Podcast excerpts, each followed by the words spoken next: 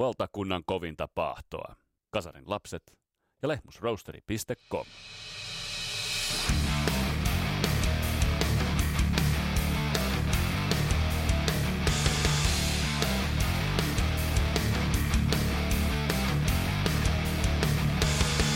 Ai ai ai, hyvät ajat uudelleen ja uudelleen ja uudestaan. Pitkästä aikaa eihän mitään on niin siistiä kuin rock'n'rollin comebackit, vai onko sittenkään näin?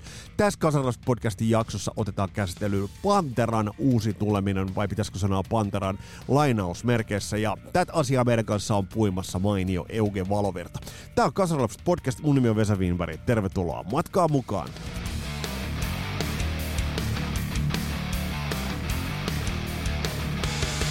Ja tämä podcast nautitaan optimiolosuhteissa siten, että sulla on lehmusroosterin kahvia kupissa www.lehmusroosteri.com Rock and roll never dies 15 pinnaa. Te tiedätte tämän lorun.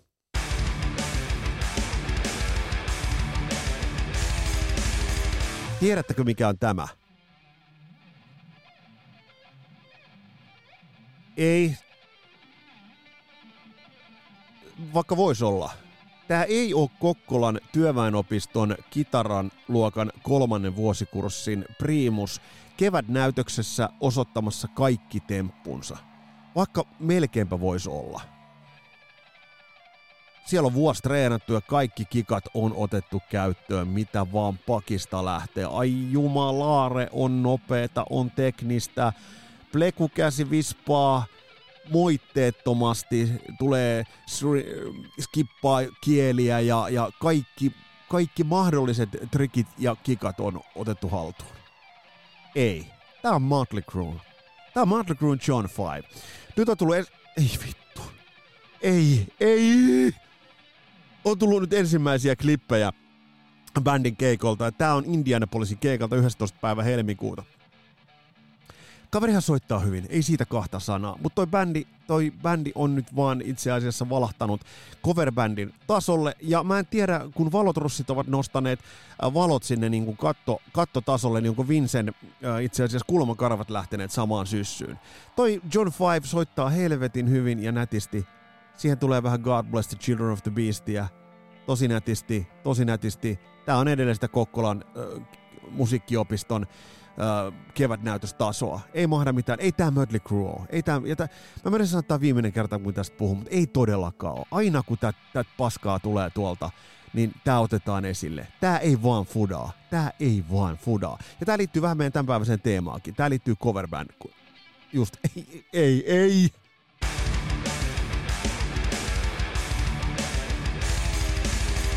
Sillä tämä liittyy vähän oikeastaan tämänkertaiseen teemaankin, eli comebackkeihin ja siihen, että kun bändit tulevat takaisin, niin mitkä ne odotusarvot ovat. Näitä on nähty ja näitä itse asiassa nämä ovat viime aikoina vain yleistyneet, yleistyneet, näitä on käsitelty myös Kasarilapset podcastissakin.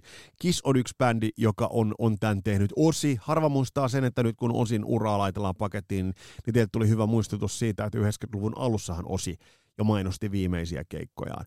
Äh, yksi odotetuimpia comebackia, joka rock'n'rollissa varmasti tehtiin, oli Eaglesin comeback siinä vaiheessa, kun bändi tuli sitten, tuliko 90-luvulla, äh, tuli takaisin, hautasivat sotakirveet ainakin näennäisesti. Ja näihin liittyy aina oikeastaan se odotusarvo siitä, että oispa asiat niin kuin ennenkin. Olisipa tämä, kuten se oli siinä vaiheessa, kun se oli freesiä, tuoretta, luomisvoimasta ja jotain ihan täysin uutta.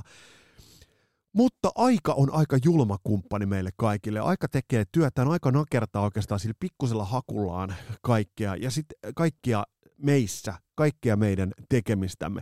Ja bändien osalta, niin se mikä siinä jää pois, niin totta kai bändi on tikeimmillään silloin, kun bändi rundaa, levyttää, rundaa, levyttää.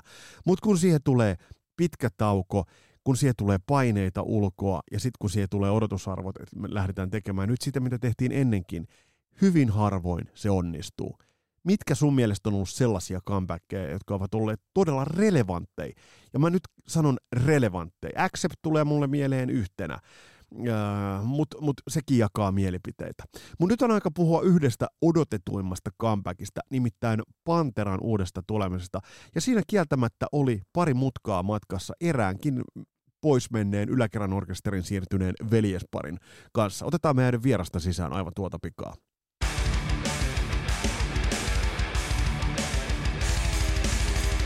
Pari sanaa meidän vieraasta. Euge Valvirta tuli mulle tutuksi uh, God's Play yhtyessä ja diggasin aivan hulluna. Sen jälkeen miehen tekemisiä on tullut seurattua siellä täällä aina satunnaisesti, mutta God's Playkin levyt, varsinkin kaksi ekaa, ovat, ovat vai kolme ekaa, todella tiukas soitos olleet. Aikoinaan aina silloin tällöin. War Sign esimerkiksi on yksi tikeimmistä ja timmeimmistä biiseistä, mitä tässä maassa on tehty. Erittäin tanakkaa jo, ota tsekkaukseen. Uh, mutta hiljattain Euke tuli mun näköpiiri Syra yhtyeen kitaristina ja käy ottamassa tsekkaukseen Syra, nimittäin todella hyvää, vähän sellaista sveduvaikutteista, melodista, makeaa kitarointia, ennen kaikkea helvetin hyviä biisejä. Sitä löytyy tuolta Spotifynkin syövereistä ja sitä löytyy YouTubesta ja jota myös noin Euken omat videot käsittelyyn. Mutta nyt on aika ottaa mies itse sieltä verhojen takaa tänne vieraaksi. Ja, Euge, mun on pakko kysyä sulta, että millaisin miettein oot seurannut äh,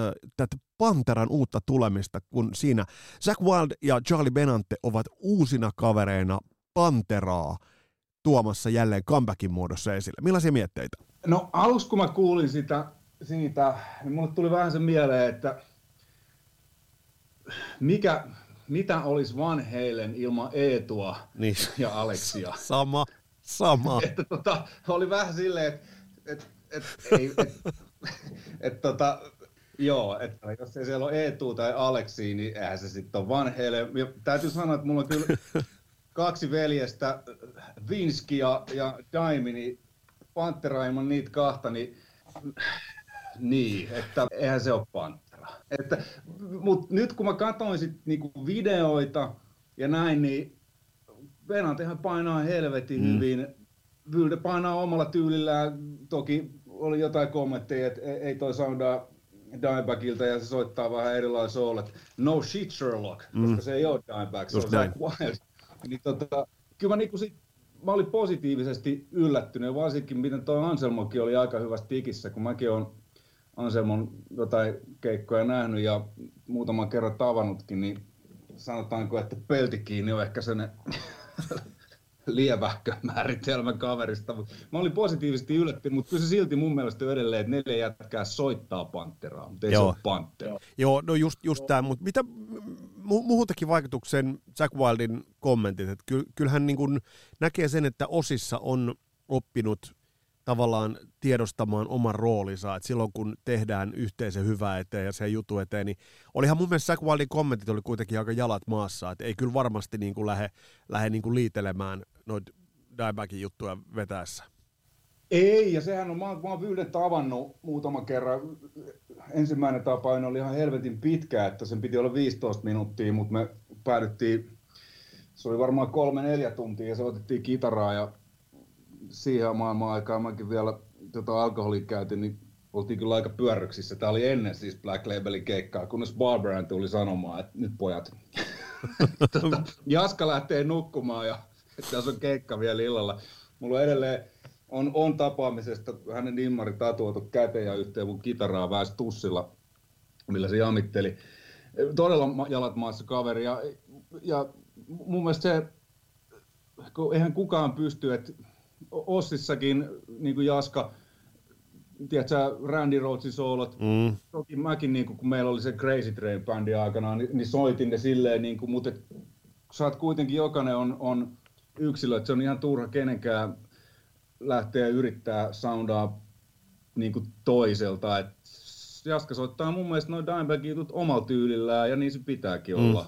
Että olla niin kuin sille, sille uskollinen. Ja vaikka niin kuin yrittäisikin ihan niin kuin Dimebag, niin ei, se, se vaan niin kuin, se on silleen mahdotonta, e, että tota, on hauska nähdä, että jotain juttua se on, oli, mäkin katson niitä videoita, kun mäkin ne Panteran biisit suht kaikki tiedän niin. silleen, miten ne vedetään nuottinuotille. En tietenkään mäkään, kun mä niitä soitan niin iteltään, iteltään, niin mä kuitenkin soundaan siinä, mutta tota, hauska oli nähdä, että miten se soitti ne kun taas miten mä oon jotkut jutut soittanut, että se soittaa ton juoksutuksen tosta kohdassa, että mä oon vetänyt se aina tai jotenkin.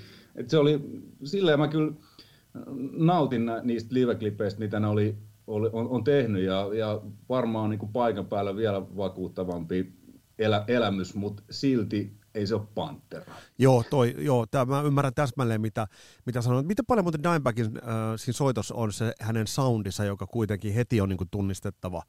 Se soundi, siinä on semmoinen, mä en nyt sanonut honottava, mutta siinä on sellainen jännä tone hänen soinnissaan. Ja sitten niin kuin Vyldellä on ihan oma, oma soundissa sitten taas toisaalta. Niin miten soundimielessä, kun sä oot katsonut niitä pätkiä, niin, niin onko, onko Vylde kuitenkin pitänyt edelleen sit omasta myös ihan siitä tonestaan kiinni? sehän on oikeastaan aika mahdotonta päästä siitä e- eroon, että et, et, tokihan kamoilla on, on, on jonkunlainen merkitys. Dimebag käytti tota, trankkuvahvistimia ja Vylde vetää sitten Marsun 800 tai nykyään sillä taitaa olla se oma Vylde-audio, mutta ne on periaatteessa ilmeisesti yksi yhteen Marsun 800, mikä on myös mun kaikkien aikojen suosikki vahvisti. Ja ensimmäinen putki vahvisti meni, mutta, tota, mutta esimerkiksi edesmennyt ystäväni Aleksi Laiho, rauha hänen sielulleen. Mä, olin, soitin yhdelle Podomin levylle Panjot yhteen biisiin, niiden cover-levyyn. Joo. Oli pari päivää kundien kanssa, kanssa tuolla Petraksilla Hollolassa ja mä soitin tota sit Allun kitaralla ja Allustyrkkäreillä. No arvaa, kuulostiko se Allulta? Ei, se kuulosti niin. muuta. Niin, ja niin, Allu oli sitten taas Gaspeikin yhdellä levyllä soittamassa, se veti mun kamoilla kuulosti ihan iteltään. Joo, joo. Ja eikö tästä, eikö tästä jokin se story Albert Järvestä aikoina, että oli mennyt johonkin musaliikkeeseen, vai oliko jollain, jollain tällaiselle höpö, höpö keikalle niin kuin joutunut soittaa, ja ei ollut mitään muuta kuin joku, joku pien trankku vahvisti ja joku bulkkikitara, niin saman tien kun Albert otti sen käsinsä ja alkoi raportoimaan, niin paikalla olijat sanovat, että, että se oli hämmentävää, että miten niistä kamoista yhtäkkiä sieltä tuleekin Albert Järvinen ulos. Joo, kyllä se on, se on, mäkin noita YouTube on tehnyt ja moni aina kysyy, että, että kun, millä kamoilla, että soundaa siltä ja muuta, niin mä oon aina sanonut, että jos joltain haluaa soundaa, niin pitää, se pitää lähteä sit soitosta. Että vahvistihan on niin kuin, nimi antaa ymmärtää, se vahvistaa. Just näin. ei se, niin kuin, ei se sitä, sitä niin kuin, että jos on paska soittaa, niin jos hyvä vahvisti, niin se paska tulee vain saatana paljon lujempaa ulos. Joo. jos on hyvä, niin hyvä soittaa, niin se, se tulee et on, mäkin olen soittanut näissä yhden Shiningin keikan aikana.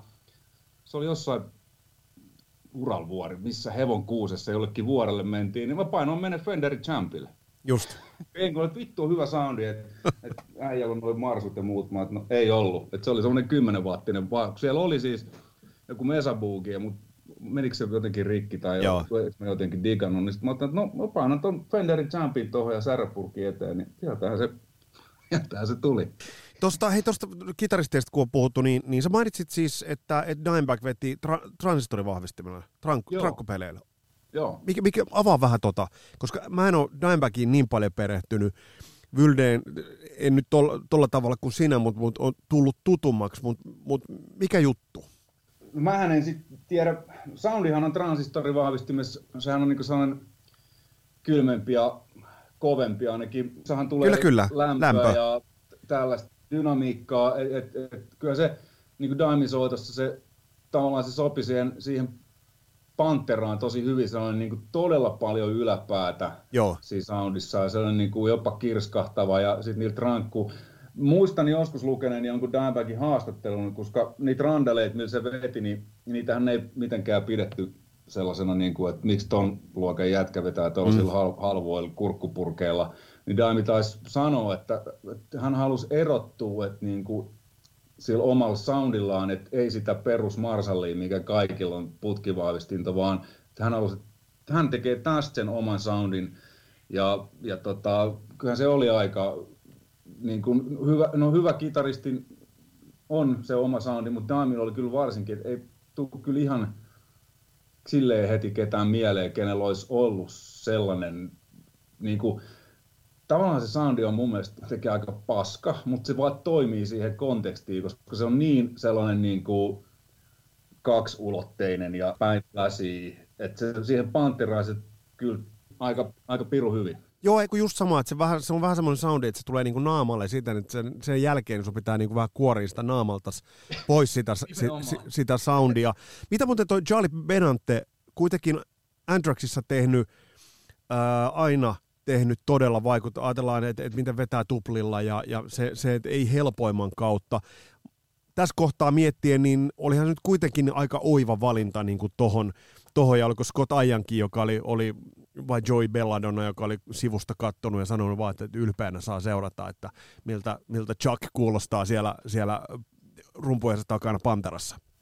Joo, siis tosiaan siinä on se, kun Jarvikin on tavallaan sellainen niin kuin vanhan, vanhan koulu, että siinä on se groove sille ja sehän on, Benantehän on, ja moni ei varmaan tiedä, mutta sehän on hemmetin hyvä kitaristi ja sehän on siis tehnyt, moni aina luulee, että Scott Ian on se riffikone Anthraxissa, mutta nehän on, Charlie Benantehan on tehnyt tosi paljon niitä Joo. riffejä, niitä biisejä. Et silloin se, se ja munkin mielestä hyvä valinta, varsinkin kun mä katsoin niitä live-klippejä, niin oli silleen, että kyllä painaa, painaa hyvin. Et silmät kun panee kiinni, niin e, vaikea on erottaa. että siellä oli kyllä ne, ne niin kuin Vinnie Paulin just Becomingin, Becoming biisin basarit, missä se prr, prr, semmoinen mm. hämmentävä rytmi, niin kyllä ne kaikki tuli, tuli tosi, tosi hyvin. Et siitä ei, ei niin kuin, en mä ainakaan, kun mä panin silmät kiinni ja kuuntelin, niin jotenkin oli silleen, että joo, että menee, menee niin kuin, että voisi vois voinut kuvitella, että Vinski painaa siellä. Että, tota, että kyllä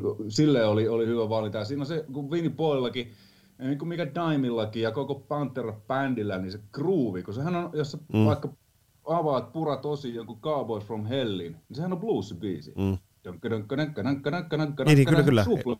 Shuffle blues. Kyllä. niin, sehän on, siinä on se groove, groove mikä, mikä niin kuin monelta ehkä nykypäivän rumpalilta ja sitten kun on totuttu, että kaikki korjataan ja vedetään, mm. niin siitä hävii aika paljon, mutta kyllä, kyllä Charlilla on, on, on tota, groove siinä soitossa, mikä on varsinkin Panteras niin kuin ihan olennainen osa sitä, sitä niin rumpu, kitara kuin bassotyöskentelyä, että se, se svengaa se, se musa. Joo, jo, ja siis toi on hyvä pointti, että jos ajatellaan nyt äkkiseltään muistelee jotain Among the Living-levyä, että kyllähän sielläkin on, on aika veikeitä niin kuin rytmillisiä ratkaisuja Charlie Bedantella ja ajatellaan basareita, että siellä on kaiken näköistä niin kuin tavallaan shuflehtavaa kamaa, että ne ei ole ihan vaan niin kuin gridille veettyä niin kuin sellaista tasalaatua niin kuin, tykitystä, vaan että siellä on kaikenlaista. Mitä sä, onko sun silmiin sattunut mitään puheita siitä, onko tämä vaan rundi juttu, onko ollut mitään puhetta siitä, että tulisi jopa uutta musiikkia Panteralta? Kutsutaan sitä nyt Panteraksi. No, en, en tiedä. En tiedä yhtään. Jotenkin mun olisi, palaan taas tähän, jos Van Halen julkaisisi levy mm. ja siellä ei soittaisi Eetu kitaraa eikä Alex olisi rummussa, niin kyllä, niin kuin, ei. kyllä se olisi vähän enemmänkin huono vitsi, että tota, jos kundit jotain musaa tekisi, niin, niin tota, jos mä olisin siellä, en ole, niin kyllä en mä niin Pantera nimeä alla ehkä sitten, että bändihän on siis mielettömän hyvä ja sehän on tosi mm. nasta kuulla, mitä ne, millaista musaa ne tekisi yhdessä, mutta tota, ehkä, ehkä siinä tapauksessa niin kun olisi ehkä soveliasta kutsua sitä sitten jollain, jollain muulla, muulla nimellä, mutta sehän on tietenkin jätkät tekee mitä tekee. Siinä on kuitenkin alkuperäiset Rex ja, no ei Filikään ole alkuperäinen Pantera ja se, että siinä on periaatteessa yksi alkuperäinen Pantera ja se ei jollain keikolla, oliko Rex Covid, niin se ei ollut Joo, se oli pois. Se, jollain keikolla siellä ei ollut ketään alkuperäisestä Panterasta. Joo, joo, tää. Mutta onko se niin, äh, ennen kuin mennään noihin sun, sun suosikkeihin vielä ja sun omiin kitaristi, kitaristi tavallaan äh, sellaisiin huonetauluihin, mutta on, onko tämä myös että kyse musiikissa on myös muustakin kuin taidosta. Kun mä oon itse se, seurannut nyt tässä vähän, että joku John, John Five menee Motley Crue ja varmasti soittaa Mick Marsin jutut ää, vaikka, vaikka yhdellä kädellä, mutta kun se juttu ei ole se, vaan se on se karisma, minkä soittaja tuo vähän rupisestikin esille, että kaikki ei musiikissa aina ole niin yksi yhteen taitokysymys. Ei, ei todellakaan. John Fiveista ja sen verran, sehän on uskomattoman taitava, yksi mun suosikki kitaristeista, mutta se, se, mistä mä dikkaan John Fiveissa, esimerkiksi mitä se teki Zombiessa, niin sehän paino menee todella simppeleet, biisi edellä, ja mä, seuraan John Five Instagramissa, kun se on soittanut niitä Mötley Crue-juttuja, se on tehnyt videoita, niin se soittaa ne niin kuin kyllä kuin Mick, Mick Marsi, että, sille, että ei sen, että siellä ei tule mitään, niin kuin, että mä luulen, että ei tarvitse pelätä, että siellä tulee mitään niin kuin liian paljon nuotteita ripellystä, että, että siellä on syynsä, miksi John Five on, on tota, ollut ja varmaan edelleenkin. Hänhän on, niin kuin al- al- aloitti uransa tavallaan sessiomuusikkona. Mm. Että se, se ymmärtää.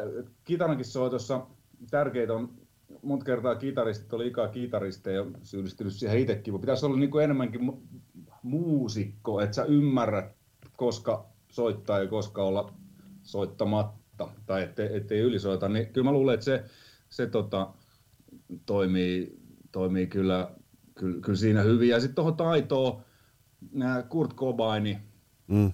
ja, ei mikään virtuosi, mutta kaveri teki kuitenkin aika hyvin biisejä, aika komea ura. Ei, se, ei sillä, ei sillä tota, vaikka sä kuinka taitava, jos ei sulla ole sitä kokonaishahmotusta ja muuta, niin, ja kuka jaksaa kuunnella, tiedätkö, miljoonaa nuottia koko ajan? Mm, kun tämä, mm, tämä, just, tämä, tämä, tämä just nimenomaan. Mutta hei, Euge, äh, mennään noihin sun, sun koviin, koviin tavalla kitaristeihin, mutta aloitetaan nyt kuitenkin tuosta Jack Wildista, kun sen, sen mainitsit. Sä sanoit, että sä oot viettänyt sen tavannut pari kertaa. Millainen tyyppi?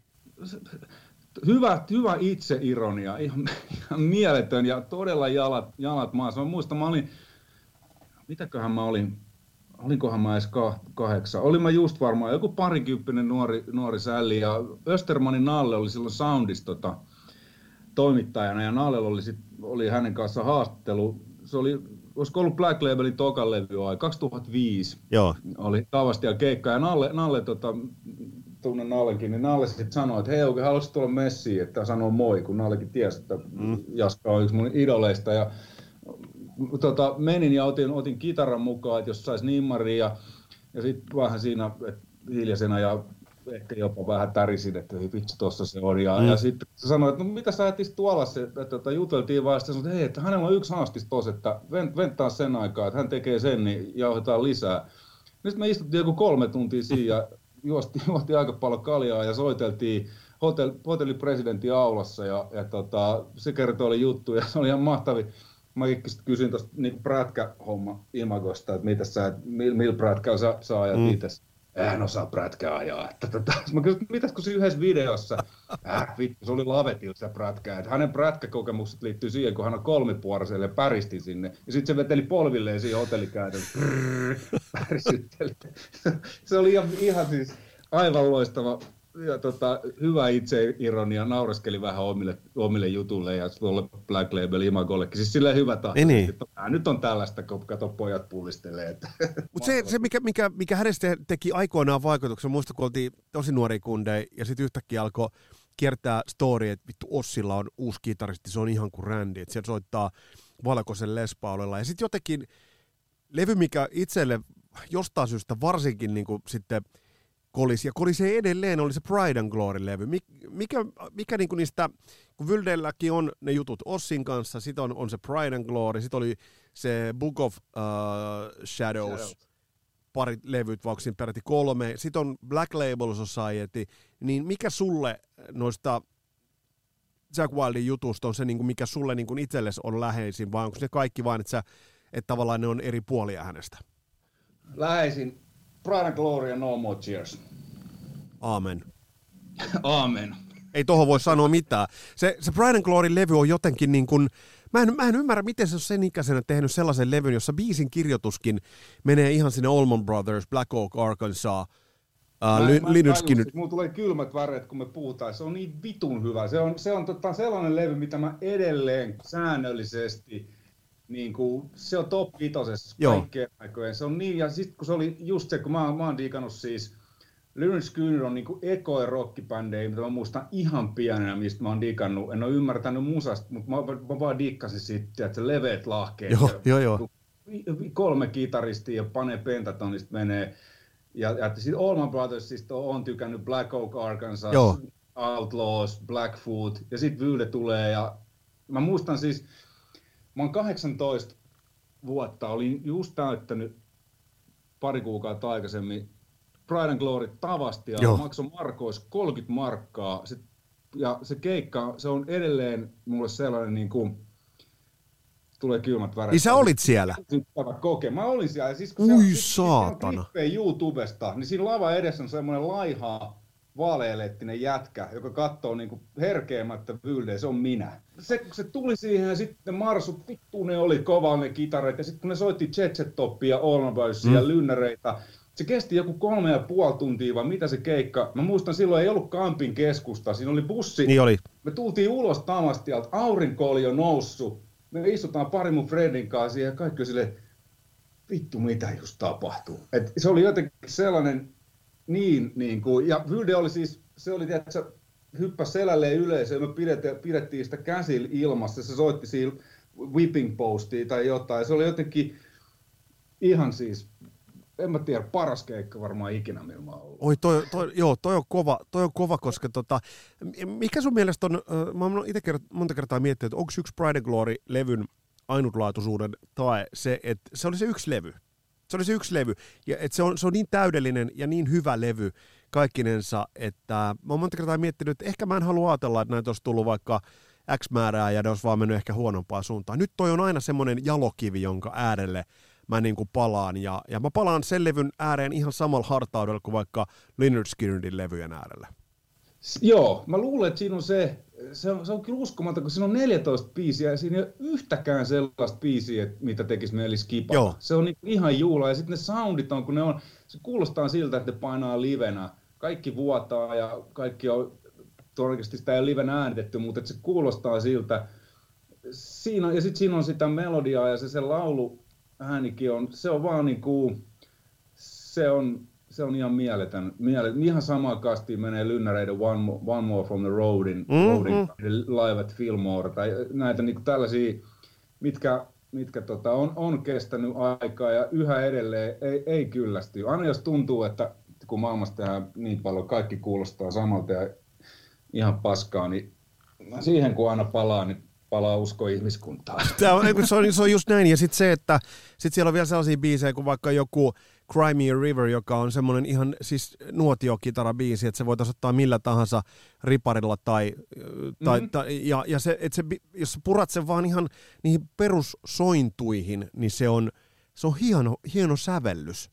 On, on, ja ne on kaikki, nämä on aika simppeleitä, simpeleitä juttuja, tokihan sitten ne, ne, niissä soolo, soolohommissa on, on, on, on mitä, mutta siinäkin ne, ne liiditkin, ne on jotenkin, mun mielestä Vyldel ei ollut vielä silloin noit Vyldeismejä, noit manereita, mitä silloin nykyään, että mä, mä en ole niinku, Black Labelin hommista enää oikein niin, niin hirveästi perustanut. Että kyllä mä ne levyt on kuunnellut, mutta sitten sit ne on niinku jäänyt. Et ne alkupään Black Labelit, niin, niin ne, ne, on niinku, ne oli jotenkin makeita, mutta siinä on ehkä käynyt, että se on ihan hyvä, että Brian Glory ei tullut enempää. Että mä en tiedä, BLSlläkin on vähän, no ikävä nyt sanoa, mutta että, että montakohan levyä se on tehnyt, niin niistä saisi varmaan, mm. no sanotaan, että yhden levyllä, jos siellä on kymmenen biisiä, niin siellä on yleensä kaksi tai kolme hyvää. Et, ja sitten kun se on itse käsittääkseni aika paljon tuottanut, että se mikä ehkä tekee, tai just No More Tearsista, Pride and Glorysta ja No Rest for the Wickedistäkin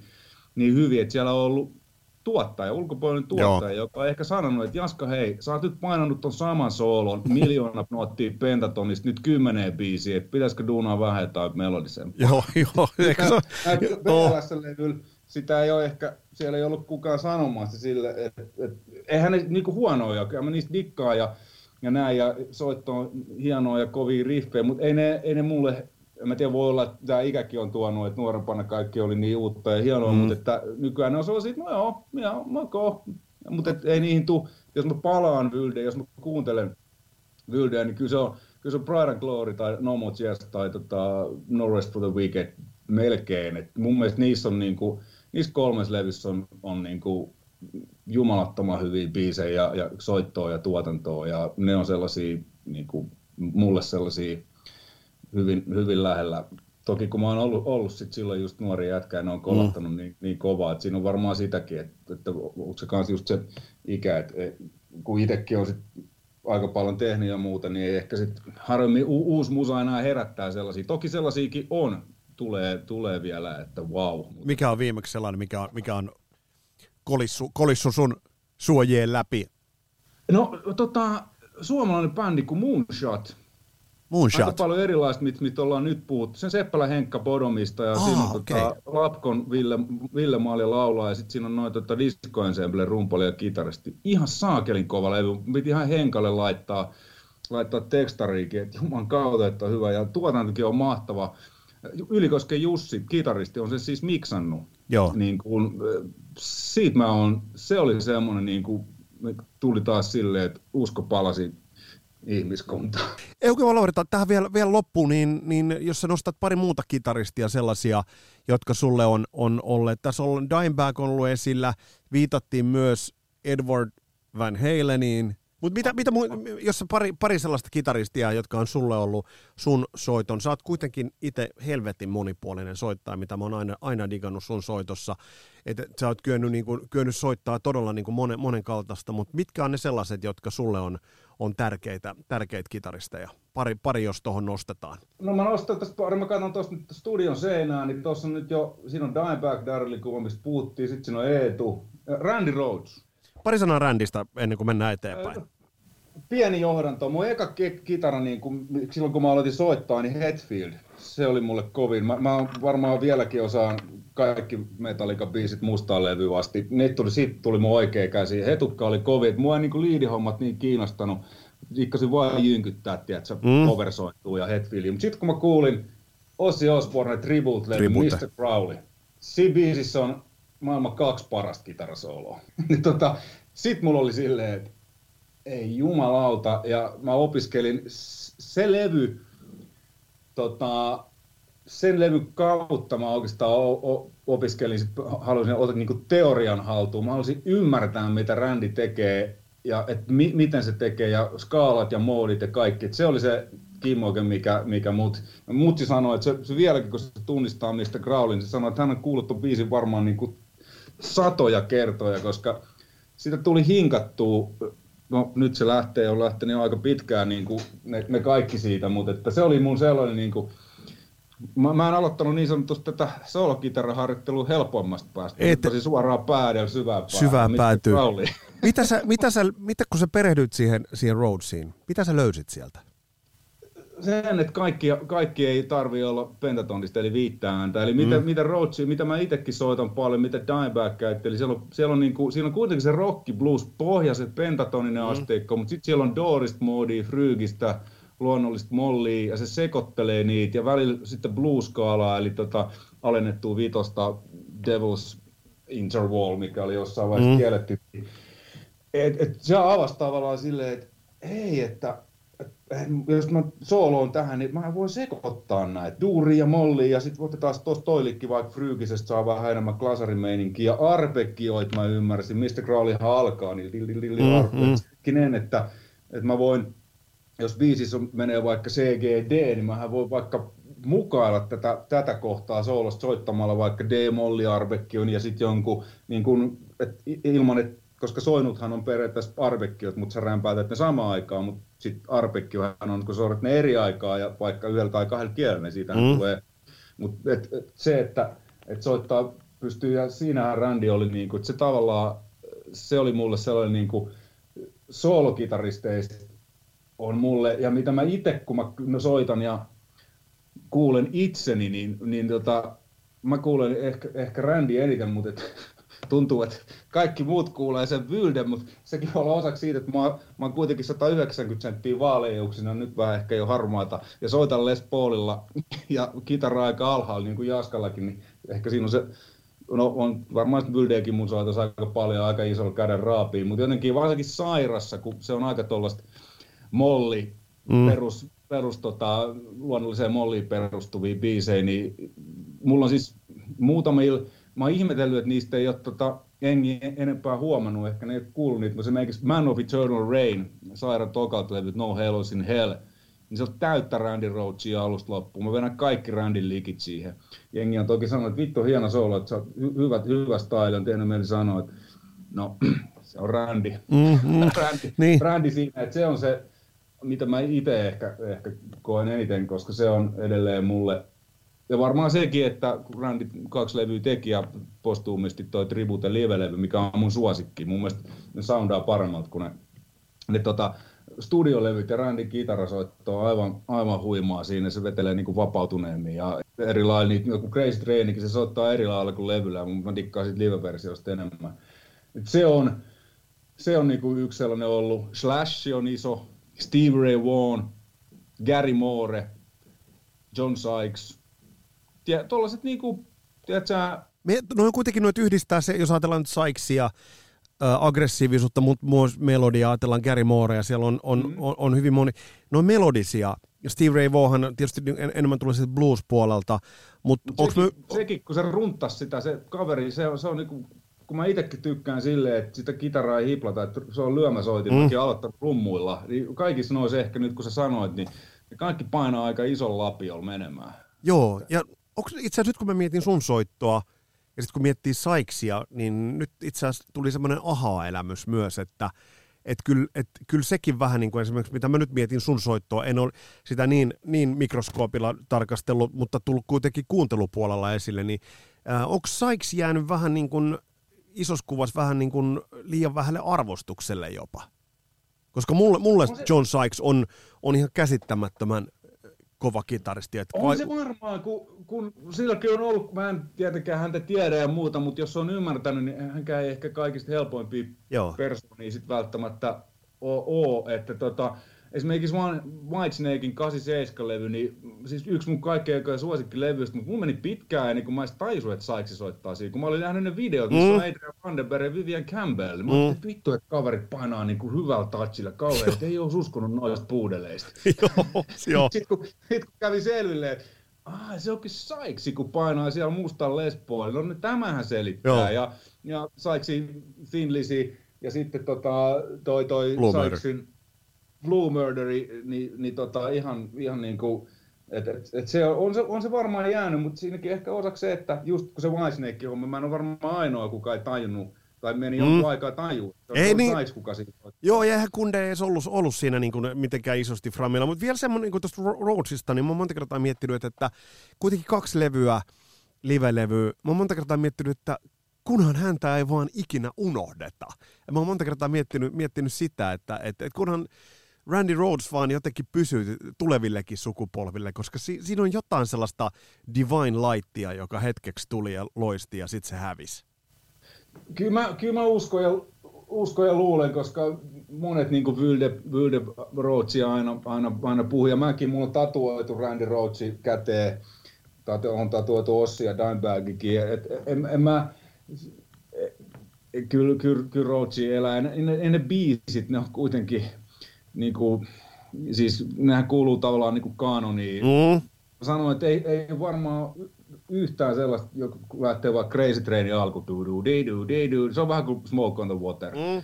sehän on niinku perushommi. Niitä, mitä sä eka, eka kertaa kun otat Skeban ja alat vetele klassikkoriffejä ja ne, ja ne niinku soolot ja minä ja moni muu on niin paljon velkaa sille, vaan ainakin meikäläinen, koska mä olin sitä ennen ihan vaan niinku komppi ja sitten se niinku avasi sen ja sitten se herätti mun kiinnostuksen niin kuin op, ottaa teorian haltuun ja, kaikki, että et mit, mitä tuossa tapahtuu, että miten toi kuulostaa noin makeelta. Ja sitten sen soolot, nehän on kaikki, sähän pystyt hyräilemään ne. Niin kuin, ne soi, niin kuin, että ne on vaan jotenkin niin, niin, että siihen mäkin olen aina pyrkinyt, ja tietenkin mäkin sitten siihen tulee syyllistettyä, että painaa miljoonaa vaan.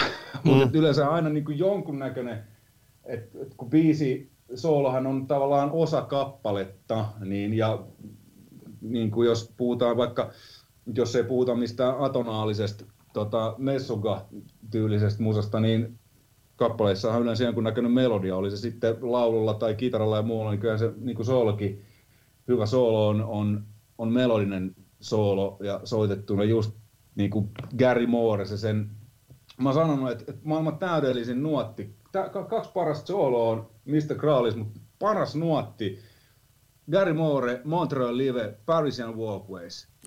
Painaa se pitkän nuoti, se on varmaan minuutti. Joo. Sitten se lähtee di, di, di, di, di, di, se biisi. Joo. Siinä on niinku, tulee, vieläkin tulee kylmät väreet, kun miettii, että siinä on niinku yksi nuotti, minuutti, niin siinä on enemmän tunnetta ja sanomaa kuin, tiedätkö, hyvin monesti. Ja just mitä nyt sanoit tuosta Mr. Crawlista, niin, niin onhan sen biisin niin kuin parhaat melodiat, niin niistä vastaa kyllä Randy, eikä Ossi. Joo. Et se on ihan ok, se on hyvä biisi, ei siinä mitään ja näin, mutta ne sen, ne, so, ne soolot on se niinku kruunun, kruunun jala, jala, jala, jalokivi siitä, että ne on kans niinku, ne on niinku kappaleet kappaleen sisällä, että niissä on selkeä rakenne ja melodia ja sitten vähän, vähän tuollaista teknistä, mutta se ei ikinä Randikin soitossa ainakin mulle, se ei ikinä mennyt se tekniikka edellä, vaan se melodia edellä. Nimenomaan. Et ne, ne, ne niinku, sen takia ne on niin mieleenjääviä ja sen takia mä en usko, että brändiä tullaan ikinä unohtamaan. Siinä vaiheessa kun tullaan, niin sit maailma ja peli on menetetty. Ja siitä täytyy meidän kaikkien pitää visusti huolta, että näin ei tule käymään, että Randia ei tulla ikinä enää unohtamaan. Tässä oli tämänkertainen Kasarilapset podcastin jakso. Pistä palautetta tulemaan, pistä mietteitä, pistä comebackeista mietteitä. Ja tulevassa jaksossa meillä on käsittelyssä Äh, Mark St. Johnin kupla ja Kissin Animalize-levy. Eli mikä tosta levystä tekee niin myyttisen, onko se edes niin, niin laadukas kuin siitä on sanottu, ja ennen kaikkea mikä toi Mark St. Johnin kädenjälki oli. Nyt sieltä on tullut nimittäin Pokipsin keikalta tullut yksi eksemplaari. Miehen soittaa Kissin kanssa todellinen rariteetti, eli Creatures of the Night. Käy tsekkaa se. Tosta puhutaan ensi jaksossa Ville Kuitusen kanssa. Ja on siellä tulossa paljon paljon muutakin. Tässä oli tämänkertainen Kasarilus podcast. Palataan astialle. Moro!